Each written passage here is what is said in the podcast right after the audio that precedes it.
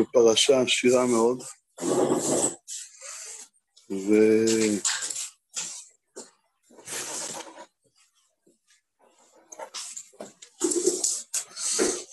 ורבת פנים.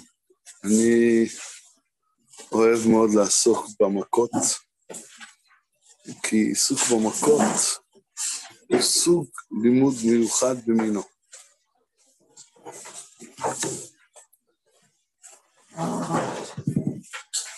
אני אוהב לעסוק הרבה פעמים במכות, כי עיסוק במכות הוא סוג לימוד מיוחד במינו. יש אה, דברים שהמחשבות עליהן הן פשוטות ובהירות, אבל uh, לחשוב על איזה היגיון בצפרדעים או קינים או דבר, זה הרבה יותר מסובך. זה מצריך איזה שילוב של מדען ואומן וסוגי חשיבה שונים, מוח ימני, מוח שמאלי, והתמהילים ביניהם יכולים להיות רבים, אז uh, אני אוהב את זה. אבל בכל זאת, הפעם לא ניכנס לזה, יש uh, באתר של הישיבה עיסוק בלא מעט מן המכות,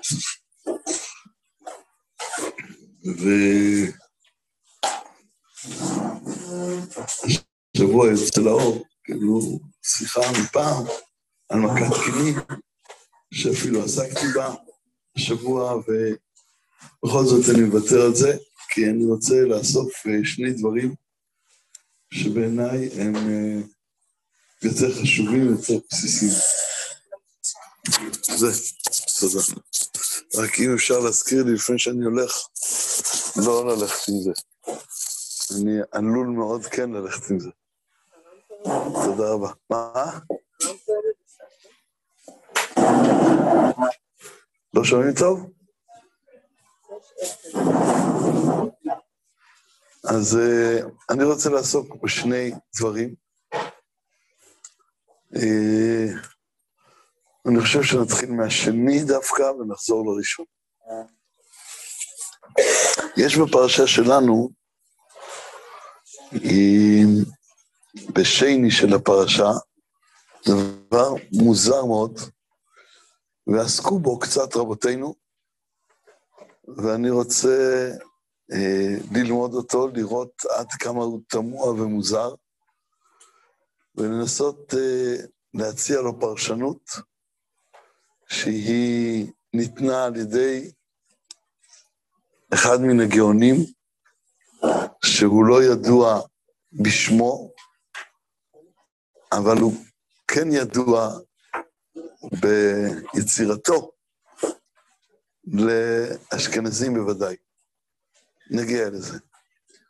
אני רוצה להתחיל משייני של פרשת וארא.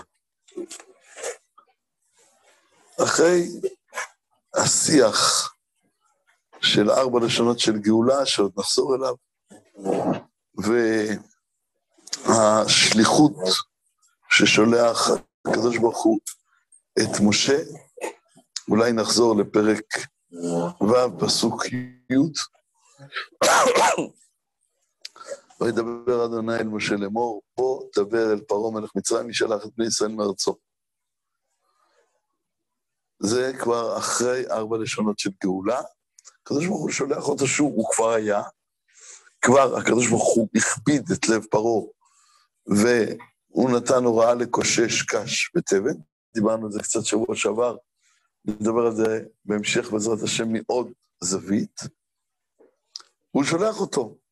ושוב, כמו שחוזר על עצמו בפרשת שמות מספר פעמים, וידבר משה לפני אדוני לאמור, אין בני ישראל לא שמעו אליי, ואיך ישמעני פרעה, ואני ארל שפתיים. כלומר, משה מוצא סיבה במציאות למה הוא לא מצליח בשליחותו. למרות שהוא שואל את הקדוש ברוך הוא על השליחות ומקבל ארבע לשונות של גאולה, שזה מענה על שאלתו, כפי שנראה בהמשך, אבל עדיין הוא אומר, אני לא האדם המתאים. הרי גם בני ישראל, אני הרעל שפתיים. מה בדיוק כולל הרעל שפתיים? סוג של עילגות מסוימת. הוא אומר, ככה לא מדברים, צריך נואם שדבריו מתגלגלים, עשירים, מרשימים, ואני לא. הקדוש ברוך הוא אומר לו,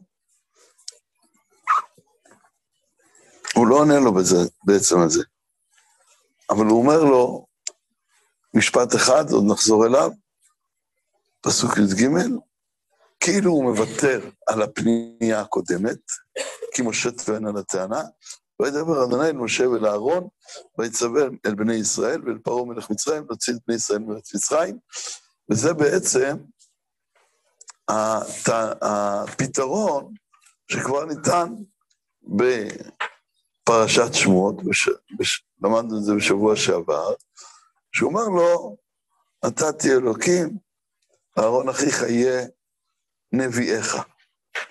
אז לך עם אהרון, והוא לא הרעד שפתיים, וככה תעשו את זה. בעצם זה כבר היה. בכל זאת זה חוזר פה. האם זה חוזר אחורה מצד אין מוקדם ומאוחר בתורה, או זה חוזר שוב, יותר מאוחר, פעם שנייה? ולמה? זו שאלה, אנחנו לא ניכנס אליה. אבל ברור שבלשון התורה זה חוזר פעם שנייה, משה לבד אומר, אני לא יכול, ומצווים את משה ואהרון יחדיו. ועכשיו מופיעה פה פרשייה מאוד מאוד מוזרה. מאוד מאוד מוזרה. מה הפרשייה? פרשיית מניין בני ישראל. יש לנו לא מעט בתורה מניינים של בני ישראל, פרשת במדבר, פרשת פנחס ועוד. תחילת פרשת שמות, ואלה שמות בני ישראל יורדים מצרימה. ופה יש מניין שדומה לפרשות במדבר ופנחס בזה שיש פה התפרטות יותר גדולה. יש את זה גם בספר בראשית פעם אחת.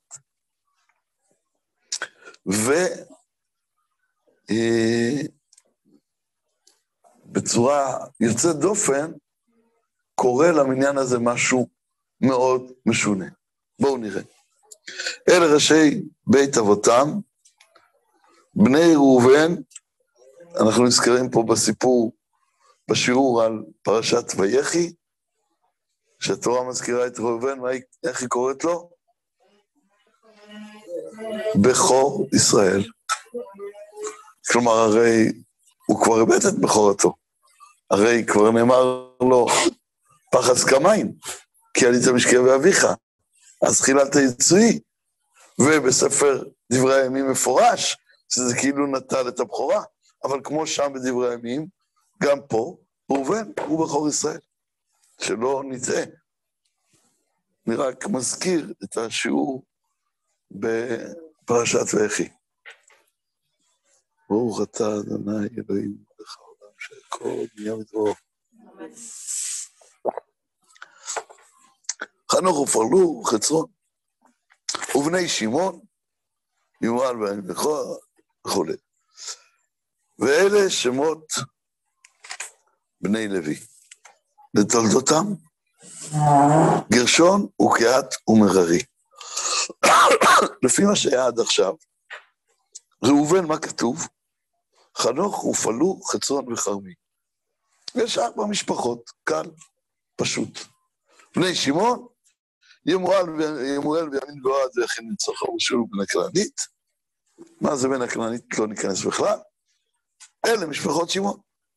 לכאורה, אם אנחנו ממשיכים באותו סדר, היה צריך לכתוב עכשיו, ואלה משמעות בני לוי, לתולדותם לא היה צריך לכתוב, לכאורה, בפסוקים הקודמים לא היה כתוב לתולדותם. מילה נוספת, אבל זה החלק הקטן.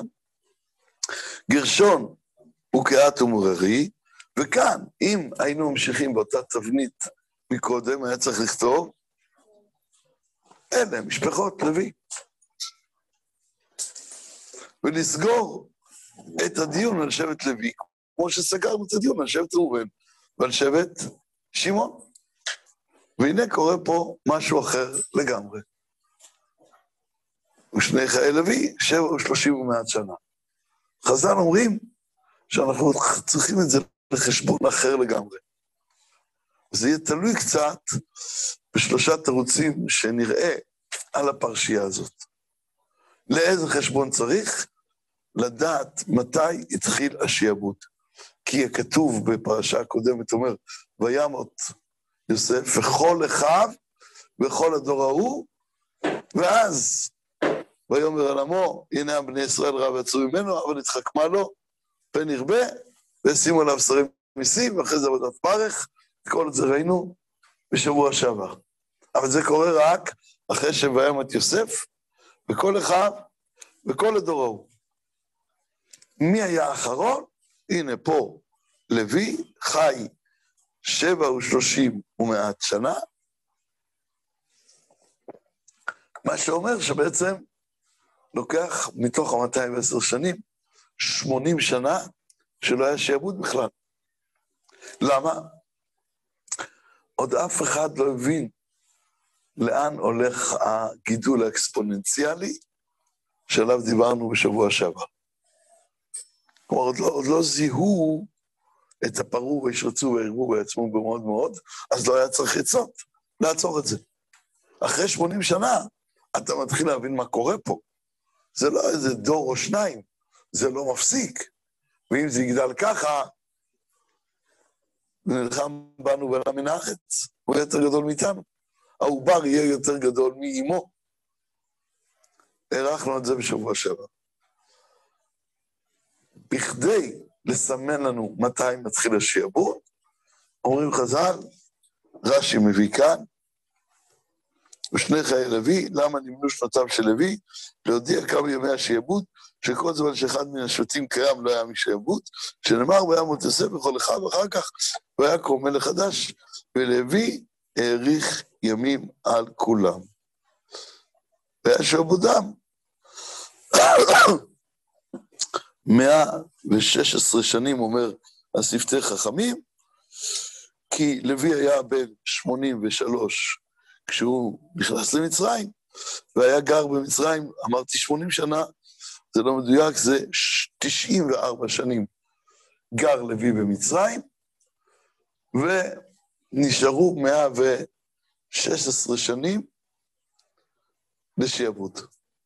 שזה גם שם את השעבוד בפורציות, בפרופורציות אחרות. בשבוע שעבר הערנו כמה הערות על הפרופורציות של השעבוד. המילים 210 שנים אומרות דבר מאוד מאוד, אה, זווית מאוד מסוימת, זה בעצם מאז ירידת יעקב, השעבוד מתחיל 94 שנים אחר כך, וגם הוא לא הוכו עד הסוף, עוד כל מיני חשבונות שהבאנו בפעם שעברה, התורה מסמנת את השעבוד הרבה יותר רך וקל מכל מה שאנחנו יודעים, ועל זה אה, דיברנו בשבוע שעבר, כמובן יש עוד להאריך, אבל נסתפק בזה. עכשיו ממשיכה התורה, שלכאורה נגיד שצריך את זה, תעצור. בני גרשום לבני ושמעי למשפחותם.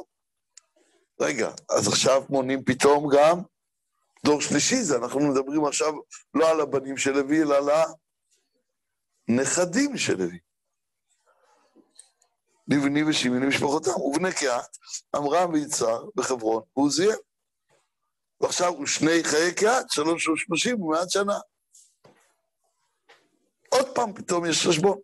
רש"י אומר, בחשבון זה אנחנו מלמדים, שזה רק 210, תבדוק את השנים, זה לא יכול להיות 400 שנה, איך שלא תספור, וזה מה שזה בא ללמד אותנו בעצם. שני חיי לוי באו ללמד דבר אחד, מתי התחיל השעבוד, שני חיי קהת באו ללמד שזה לא היה 400 שנה, מוכרח להיות פחות, בסוף החשבון האמיתי הוא 210. זה שני הצדדים של החשבון. וזה ימיו של קהת. ובני מררי, מחלי ומושי, אלה משפחות הלוי. עוד פעם לתולדותם, שהיה כבר כתוב לתולדותם, זוכרים? לא היה אצל ראובן, לא היה אצל שמעון, ועד כאן יש לנו את כל דור הנכדים. כלומר, בראובן ושמעון יש לנו את דור הבנים, בלוי יש לנו גם את דור הנכדים, עם שלוש תוספות, פעמיים לתולדותם, פעמיים מספר השנים של לוי וקהת, ונכדים, שלא היו לנו אצל ראובן ושמעון. טוב, לכאורה סיימנו, אלה תולדות לוי, כמו שהיה לתולדות ראובן, אלה תולדות שמעון. הגענו לסיכום, אלה תולדות לוי. מה היינו מצפים שעכשיו יהיה?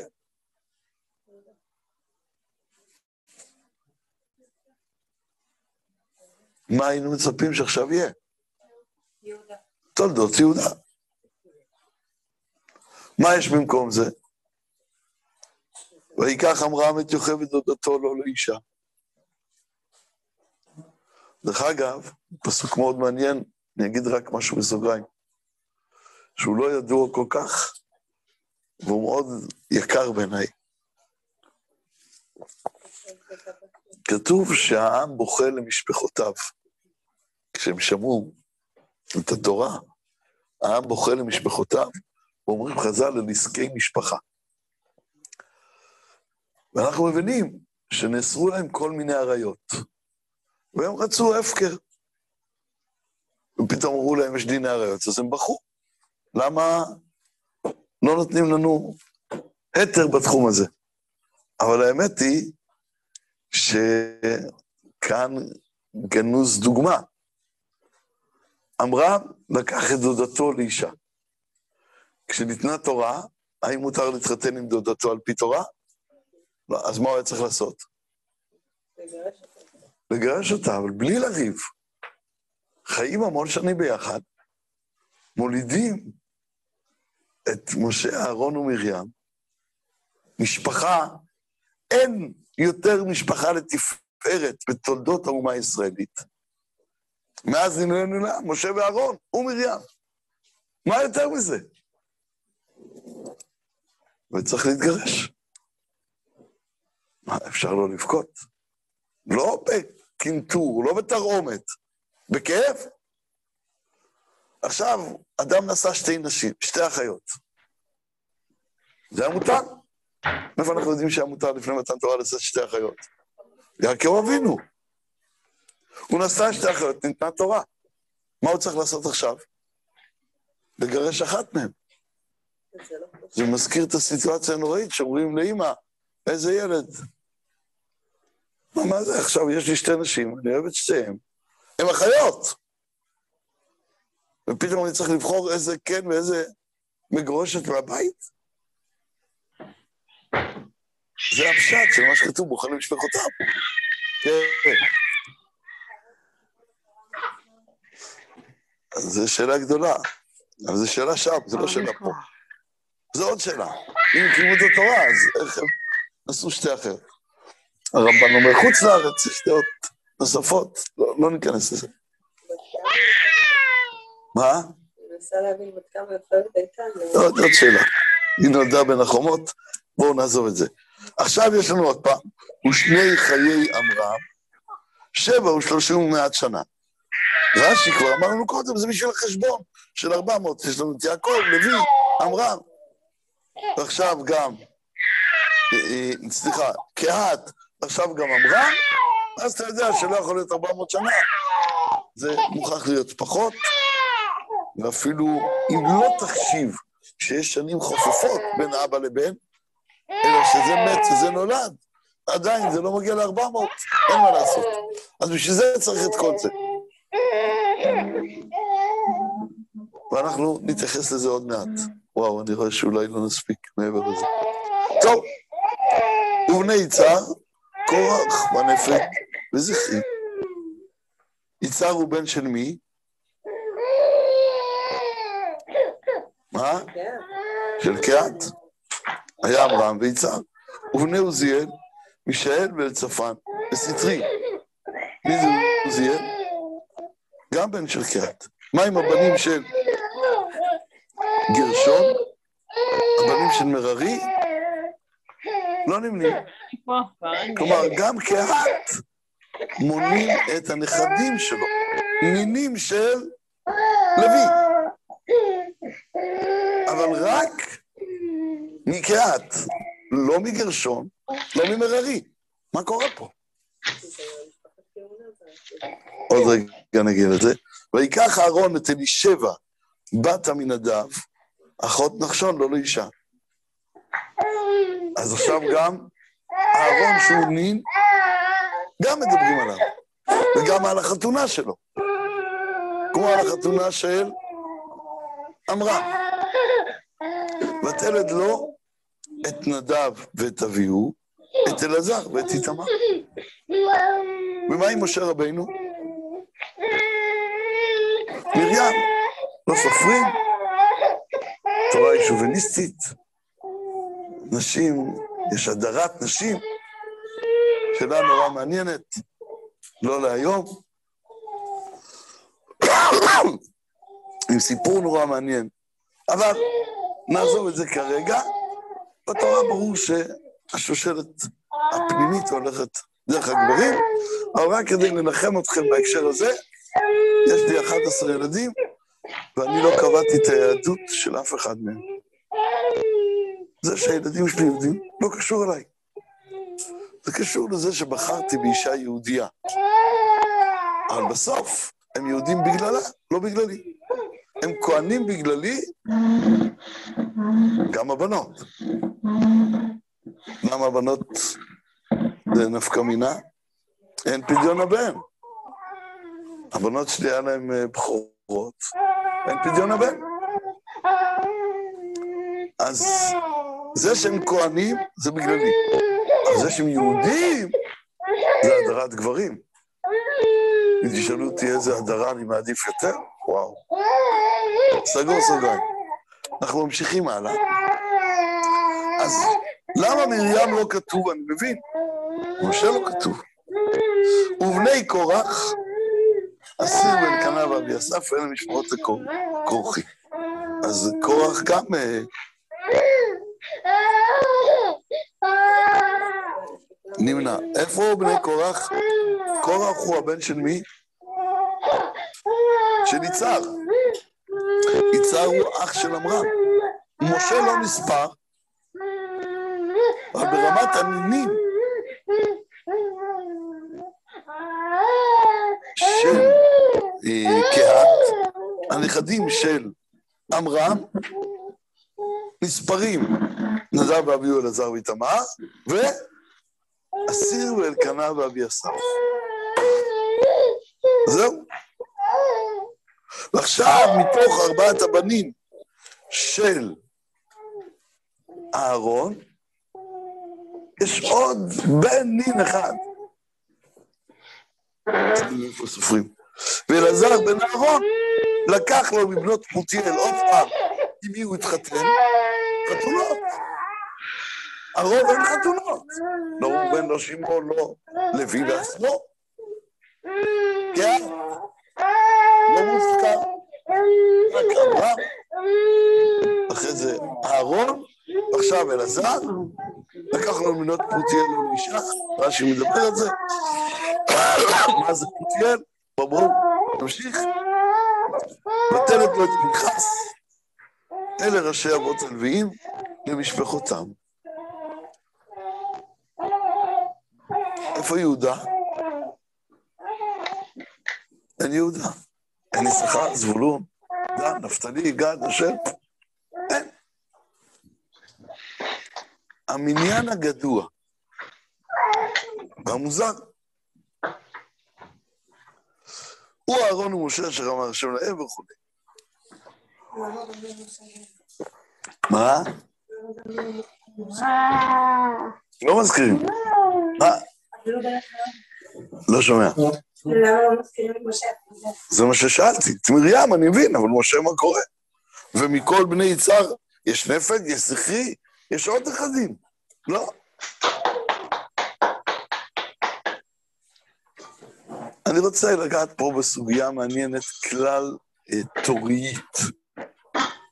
כלומר, אם נסתכל במבט על על התורה, נראה, גם, נראה בתופעה שצריכה הסבר. ויש בה שלושה הסברים. הסבר על פי פשט של הרשב"ם, כדרכו, שהוא הפשטן הכי פשוט, הולך לרובד הכי הכי צמוד לפשט, נכדו של רש"י, היה ענק בתורה, יש לנו בגמרא, איפה שרש"י לא השלים, אז נכדו הגדול השלים, הרשב"ם. ושיטת רבי יהודה הלוי, ועכשיו אני רוצה להציע השעה השלישית. נתחיל משיטת הרשב"ם. אבל לפני כן נפרוס את הבעיה. בסוף ספר, בסוף פרשת בראשית, יש אריכות דברים, מי הוליד את מי. באיזה גיל הוא יוליד את הבא בתור, מתי הוא מת, ו... ויולד בנים ובנות. זוכרים את כל זה? באריכות גדולה. אפשר היה לקצר את זה מאוד. ויש כאלה שנוטים להירדם שם עוד יותר מאשר בדרך כלל. זה משעמם ולא מובן מה רוצים פה. הדבר חוזר על עצמו בפרשת נוח. עשרה דורות שבין נוח לאברהם שוב נמנים באריכות גדולה.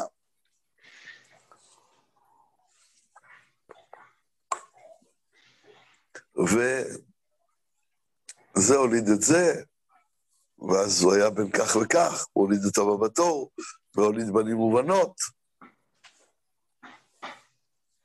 ויש כאן, ויש לך את זה בפנחס, ואומר הרשב"ם, אם תסתכל על התנ"ך, כולל בעיקר ספר דברי הימים, אבל לא רק, תראה שהתנ"ך מפזר לך לאורך כל הדרך רשימת תולדות, ואם תסתכל, אתה יכול על פי זה לבנות את השלד של כל ההיסטוריה.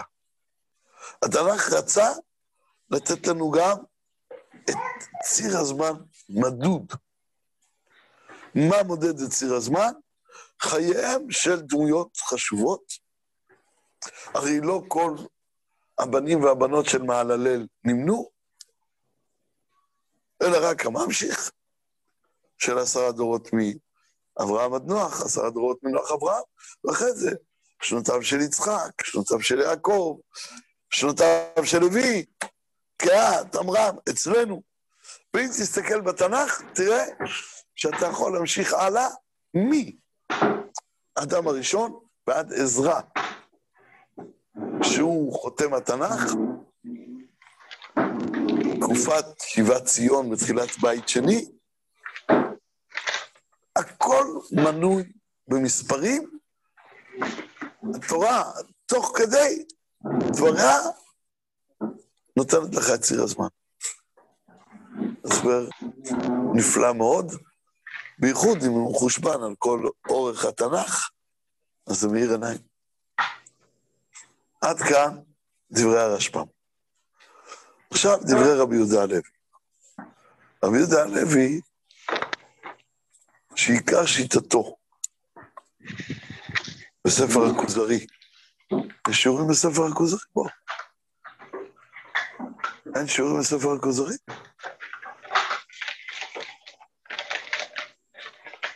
מוזר. שנים קודמות היה?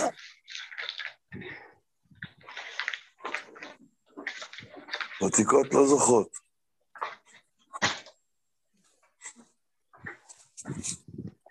טוב, אני לא יודע אם אני אגיע שבוע הבא.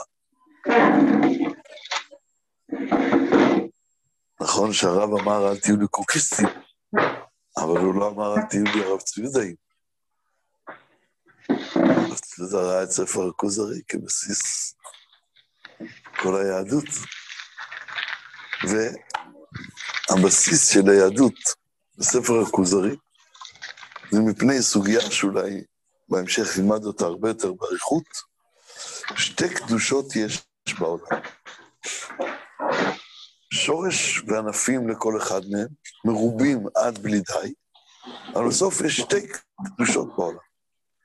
קודש מופיע בעולם רק בשני צירים. תורה, בכל פרטיה ודקדוקיה ומצוותיה, והידוריה וסעיפיה, וישראל וכל שבטיו, משפחותיו, בתי אבותיו, צאצאיו, עד עצם היום הזה. אנחנו לא נאריך היום, אבל כל תפיסת ישיבת מרכז הרב והמחלוקת שלה עם העולם החרדי נוגעת לשאלה, כמו שרבנו הרב ציודה היה מחדד, מה למעלה ממה? התורה יותר גבוהה או ישראל יותר עליונה? ההשלכה של זה, האם להיות שותפים לציונות או לא? אם קדושת התורה יותר גבוהה, אני אומר את זה קצת בגסות, אבל בתמציתיות, לצורך מה שאנחנו עוסקים בו. אם קדושת התורה יותר גבוהה, אז ממילא, אם קמה אומה שמפנה עורף לקדושה הזאת, מבחינה זאת יש שיפור בממשלה הזאת. פעם ראשונה שיש רוב בקואליציה לדתיים, אפילו לתורניים כמעט. רוב גדול מהדתיים הם תורניים, והדתיים הם רוב רציני בתוך הקואליציה. גם בשרים, והשותפות גם של דגל התורה, גם של אה, אגודת ישראל, בוודאי ובוודאי של ש"ס. אני מתעלם רגע ממה שקרה אתמול, ומה שזה אומר. אני מניח שתמצא הדרך להמשיך עם הקואליציה הזאת, פשוט אין לש"ס משהו יותר טוב שאפשר לחשוב עליו. בדרך כזו או אחרת, יימצא פתרון. ככה, זו הערכה שלי, אבל לפעמים uh, יש הפתעות בפוליטיקה. יש כאלה שאומרים שתמיד יש הפתעות בפוליטיקה. נחזור לענייננו, אז... ועדיין, מי שעומד בראש המדינה זה לא אדם דתי. ביבי נתניהו הוא לא אדם דתי. ולא רק זה, אם היינו רוצים למנות חסרונות שלו, היינו יכולים למנות לא מעט בהקשר הזה. אבל אנחנו לא רוצים. אנחנו מעלימים עין מן החסרונות, כי מדובר כאן באומה הישראלית, וכמו שעדיין יש לו הרבה לספר על חסרונות עצמו, והוא לא מספר, כך הוא לא אמור לספר על חסרונות, גם אם הוא יודע אותם. נחזור לענייננו. אז החרדים אומרים, הם מפנים עורף לתורה, איך אפשר להיות שותף? וזה שאנשי דגל התורה ואגודת ישראל, שרים, זה רק בגלל אילוץ של בג"ץ, והם עושים את זה בעל כורחם, הם היו מעדיפים להיות סגני שרים ולא שותפים באחריות על כללות המדינה. סגן שר אחראי ב... אה, בתיק שלו, במשרד שלו. שר אחראי על החלטות כל הממשלה. והם לא רצו את זה. הם נאלצו או לא לנהל שום דבר, או לקחת אחריות על הכל. הם החליטו בסוף לקחת אחריות על הכל, לרבי מגור זה היה מאוד קשה, הוא החליט שזה ממש רק... למרות שכבר ליצמן היה שר. עכשיו גולדקנופ אה, שוב. זה עוד תרגילים, לא ניכנס לכל הפרטים. נחזור לענייננו. אז העולם החרדי אומר כך, ומה אנחנו אומרים? קדושתם של ישראל היא למעלה מקדושת התורה, ואינה תלויה בקדושת התורה. לכן הקדוש ברוך הוא בחר בנו מכל העמים, גם כשהיינו שרויים מהם את שערי טומאה. לכן, אחרי חטא העגל, למרות שבעצם אי אפשר גם ישראל וגם תורה, משה רבינו בוחר בעם ישראל. ומה הוא עושה עם התורה? שובר. סוגיה עמוקה, אולי במהלך השנה נראה אותה ביתר פירוט, אני רק מזכיר אותה. וכל זה נעוץ בעיקר בספר הכוזרי. במאמר ראשון, סעיף י"א, שואל מלך כוזר את החבר לאמונתו, ואז בשני משפטים קצרים אומר החבר את אמונת היהדות, אומר, אני מאמין באלוקי אברהם, יצחק ויעקב, אשר הוציא את ישראל מארץ מצרים, ונתן להם את המן, והביאם לארץ ישראל, ואשר נתן להם את תורתו. ולכן הגאון מווילנה היה אומר שצריך ללמוד ספר הכוזרי, שהתמצית נמצאת בסעיף הזה. הרב ציוד היה חוזר עד אין קץ על דברי הגאון, שעיקרי אמונת ישראל ותורה תלויים בו. כלומר, אמונה בקדושתם של ישראל, כדבר ראשון, הוא בלתי תלוי, ובקדושת התורה, שבוודאי אנחנו לא רוצים להיות בלעדיה, אנחנו לא כלי ריק, תלויים בספר הכוזרי. לכן הגאון היה אומר, להרבות ללמוד ספר הכוזרי. הרב ציודה הוציא את זה לפועל בתוקף שלא היה כדוגמתו. ורבי יהודה לוי בהמשך אומר הרבה דברים שקשורים לעניין הזה, ואחד מהם, הוא אומר, אתה יודע למה התורה כותבת לך בסוף פרשת בראשית את כל התולדות? כי העולם מתחלק לקליפה ופרי. מי קודם בהתבשלות בעולם? יש כלל גדול, קק"ל. מה זה קק"ל? קליפה קודמת לפרי. הרבה לפני שקראו לזה קרן קיימת לישראל. קליפה קודמת לפרי. תמיד. הוא אומר, התולדות האלה של סוף פרשת בראשית, ראינו את זה קצת בהרחבה בסוף פרשת נוח, מי שעוד זוכר את סוף פרשת נוח, שלמדנו.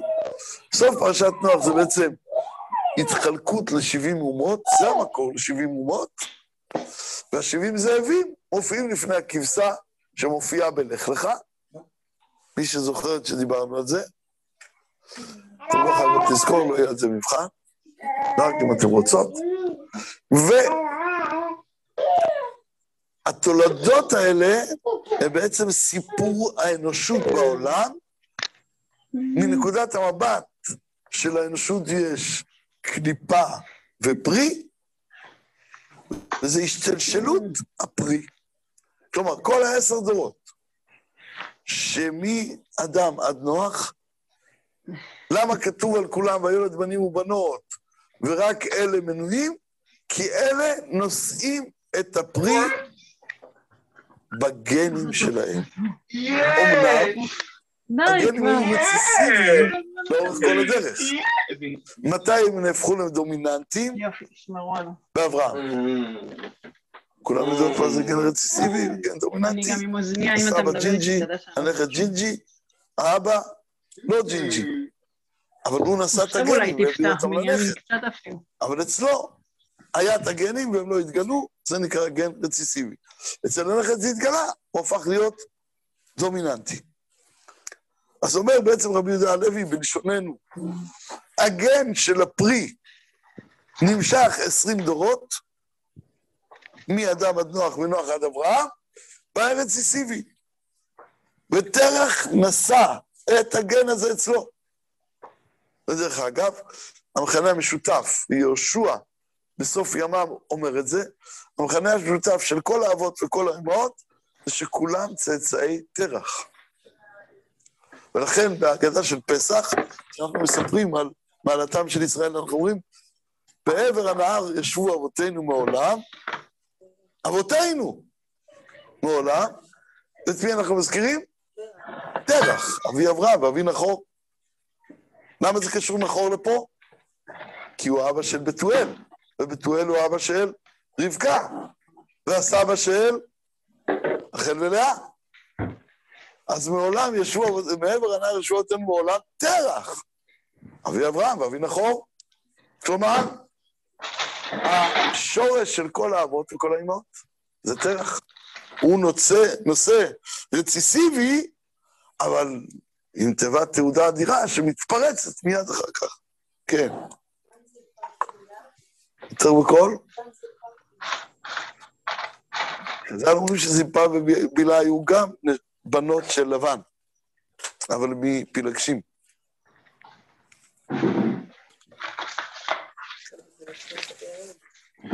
נחזור לענייננו. כל סוגיית הפילגשים, ואיך בעם ישראל יש שתי אמהות, אבל שבטים שאף אחת משתי האמהות היא לא אימא שלו. איך זה קורה דבר כזה? סוגיה מעניינת. אבל בפרשת בראשית עסקנו בדברים אחרים, ועסקנו בשאלה הזאת. אה, אני אגיד עליה מילה, תמיד בעם ישראל יש גם מצבי ביניים בין ישראל לאומות. אין רק שחור לבן, הכל מלא מצבי ביניים, ובפרשה שלפנינו נפגוש את הערב רב, והרב מסביר למה יוצאים עם ערב רב, כדי שיהיה תיווך לאומות. אחרת עם לבדד ישכון יתנתק לגמרי מחשבון הגויים. אבל זה עם לבדד ישכון, ובגויים לא יתחשב, אבל בכל זאת איזשהו ממשק יש. זה ערב רב, זה בני השפחות וכיוצא בזה. אז אם כן, אומר רבי יהודה הלוי, כל ההשתלשלות היא הגן של הפרי, גם אם הוא רציסיבי הרבה מאוד שנים, אחר כך, ואת זה ראינו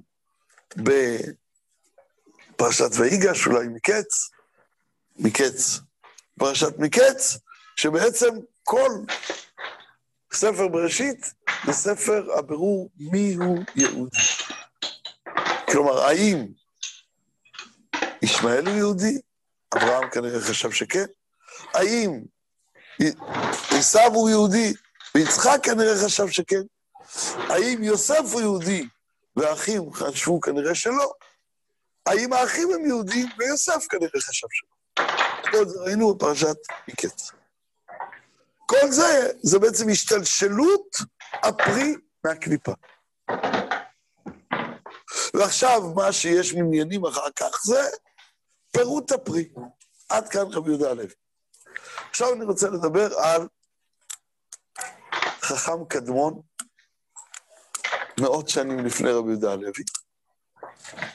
אני לא יודע אם יש פה אחת שמכירה את שמו ואת פועלו. את פועלו לבד בלי שמו. אתם אשכנזיות ודאי מכירות. קוראים לו יוסי בן יוסי. הוא אחד מן הגאונים. יוסי בן יוסי, מן הגאונים, יש לנו ממנו דבר נפלא מאוד, וזה הפיוט שאנחנו אומרים בחזרת השץ במוסף של יום הכיפורים. את סדר העבודה של כהן גדול ביום הכיפורים, אנחנו אומרים בפיוט שתיקן לנו יוסי בן יוסי מן הגאונים, שמתחיל במילים, אתה כוננת.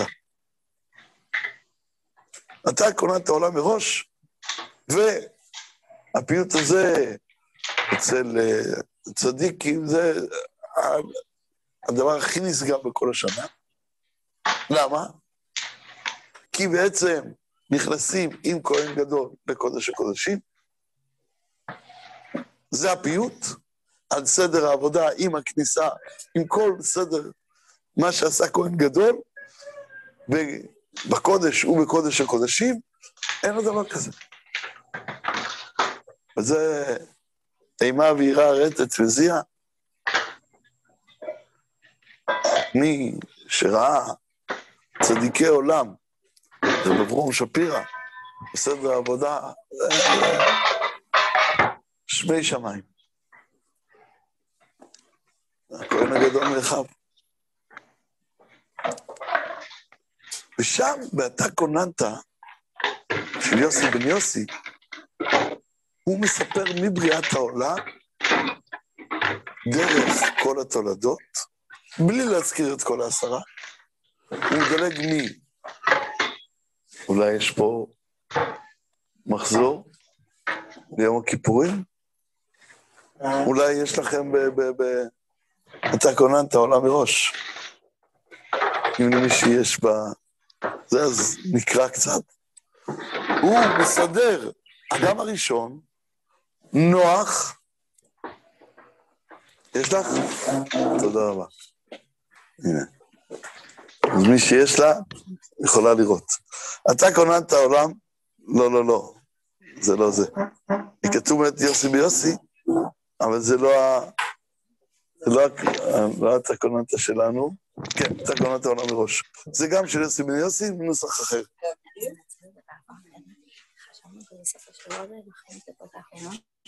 לי מיכל אומרת, היה ספר ליד הרב, רציתי לפרק אותה. אה, זה בסדר? עוד איזה חמש דקות. אבל... אה, חבל שלא אמרת מראש. טוב, נראה. או שכן, אה, אולי נקצר את זה לדקה.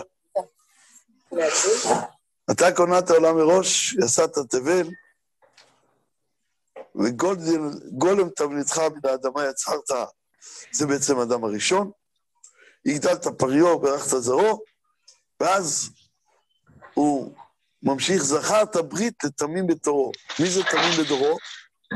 נוח. זכרת לו ברית, חוק ברית קשת, למענו קראת, תהו באושרם, עשו וידעו מגדל, ואז יחיד אב עמון פתאום ככוכב זרח. מאור כסדי, מי זה? אברהם. לבנת, אה, לבנת חן, ממנו הוצאת טלה טהור. מי זה הטלה הטהור? יצחק בעקדה. ממנו איש תם הוצאת, מי זה? יעקב.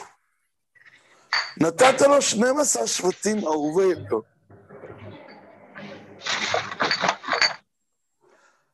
אז זה הדור הבא שאחרי יעקב. שמת הלוי לוויית חן וחסד. כי מבין 12 השבטים, בוודאי בסדר העבודה, אז לוי הוא הנבחר, הוא ממשיך. עמרם, עמרם נבחר מזרע לוי. אהרון, קדוש השם, לשרתך קידשת. ואז תיאור כל עניינו של כהן הגדול וסדר העבודה שלו. ונדמה לי שזה בעצם פותר לנו פה את הפרשה באופן נפלא. משה רבנו הולך למצרים. הוא אומר, אני כבד פה. אומרים לו, לך עם אהרון. אבל מי זה משה רבנו? היה שלוש, שלושה פרקים. מי זה אהרון? התורה אומרת, אתה הולך עם אהרון? בוא נעשה פוס. יש ראובן, שמעון, זה משפחות, קצר, זה, בחרת בכל השבטים עמוסי עליון. אבל לוי, זה סיפור אחר, לא צריך להמשיך אחר כך. כבר הבנת שיש 12 שבטים, אבל לוי, זה סיפור אחר, לתולדותם, תולדותיו של לוי, זה סיפור אחר. הפרי לא הסתיים ביעקב, ולא התחיל מאברהם. הוא נמשך, והוא מסתיים איפה? באהרון. ומי עוד? כל צאצאיו. כשהם נעשים, מה? כהנים גדולים. סדר העבודה של כהן גדול ביום הכיפורים זה הזמן לראות את ההשתלשלות של פרי הפירות. כלומר, הפרי, רק רגע, רק רגע, אנחנו לחוצים בזמן, הפרי של הפרי זה אהרון. זה המניין פה. רוצים לצרף את אהרון למשה, וצריך להסביר מי הוא. אין פה את בניו של משה. זה לא ממשיך הלאה. רק בניו של אהרון ממשיכים לתורת עולם. משה לא ממשיך. משה הוא חד בכל הדורות, רבינו, של כל הדורות כולם כאחד. אהרון לא. כל דורות יש אהרון, כלומר, כהן גדול. אז את מי מונים? את שושלת אהרון. כשיש את אהרון, וכאן מונים גם את האישה, לא ניכנס לזה, אבל כהן גדול לא יכול להיכנס לבית קודש של קודשים אם אין לו מה? אישה.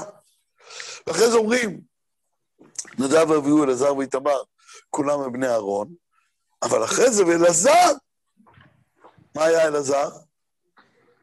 הכהן הגדול אחרי אהרון, למרות שכל הבנים יכלו להיות, נבחר דווקא אלעזר, ותלד לו את פנחס. למה? מי היה הכהן גדול אחרי אלעזר? פנחס. אז יש לנו פה השתלשלות הכהונה הגדולה. זה הסיפור. כדי להסביר מיהו אהרון. אבל יש פה יוצא דופן אחד, קורח. למה? כי קורח ערער על הכהונה הגדולה. אומרים, קורח היה בסביבה. הוא הרגיש כאילו, אולי גם אני יכול להיבחר. לא, לא, לא. אלעזר, פנחס. קורח חושב שגם הוא ראוי לכהונה גדולה, וזה מוזכר פה, ובאמת היה טעם בדבריו, והראיה שבסוף נולד ממנו שמואל, ששקול כמשה ואהרון, אבל זה לא עוזר, הוא נדחה. אז השייכות הזאת של שורש קורח נמנית פה, אבל התורה מכריעה שזה ממשיך באלעזר, בפנחס, מרגע שמופיע לידת הכהן הגדול, אז מופיעים גם אנשים, ועכשיו אנחנו לא נדבר על השאלה למה צריך אישה דווקא בכהונה הגדולה, אבל זה הלכות כהן גדול ביום הכיפורים. אם מתה אשתו, הוא לא יכול לעבוד. מכינים לו אישה אחרת מראש, שמא זה יקרה. ואז חוזר הפסוק ומסכם. הוא אהרון ומשה, אשר אמר השם להם, הוציאו את בני ישראל מארץ מצרים והציבו אותם. מה מוזר בפסוק הזה? מי קודם למי תמיד בתורה? מי גדול ממי? משה גדול מאהרון. לא בגיל, במעלה. וכאן מה כתוב? הוא אהרון ומשה. הם המדברים אל פרעה, לא את בני ישראל, ופתאום חוזר. הוא, משה ואהרון. ויהי ביום מדבר השם על משה. בסוף משה. הוא הגואל. הוא עולה לקבל תורה. הוא מעלה אחרת מאהרון. לאותו דור. ואהרון זה ההמשך לכל הדורות.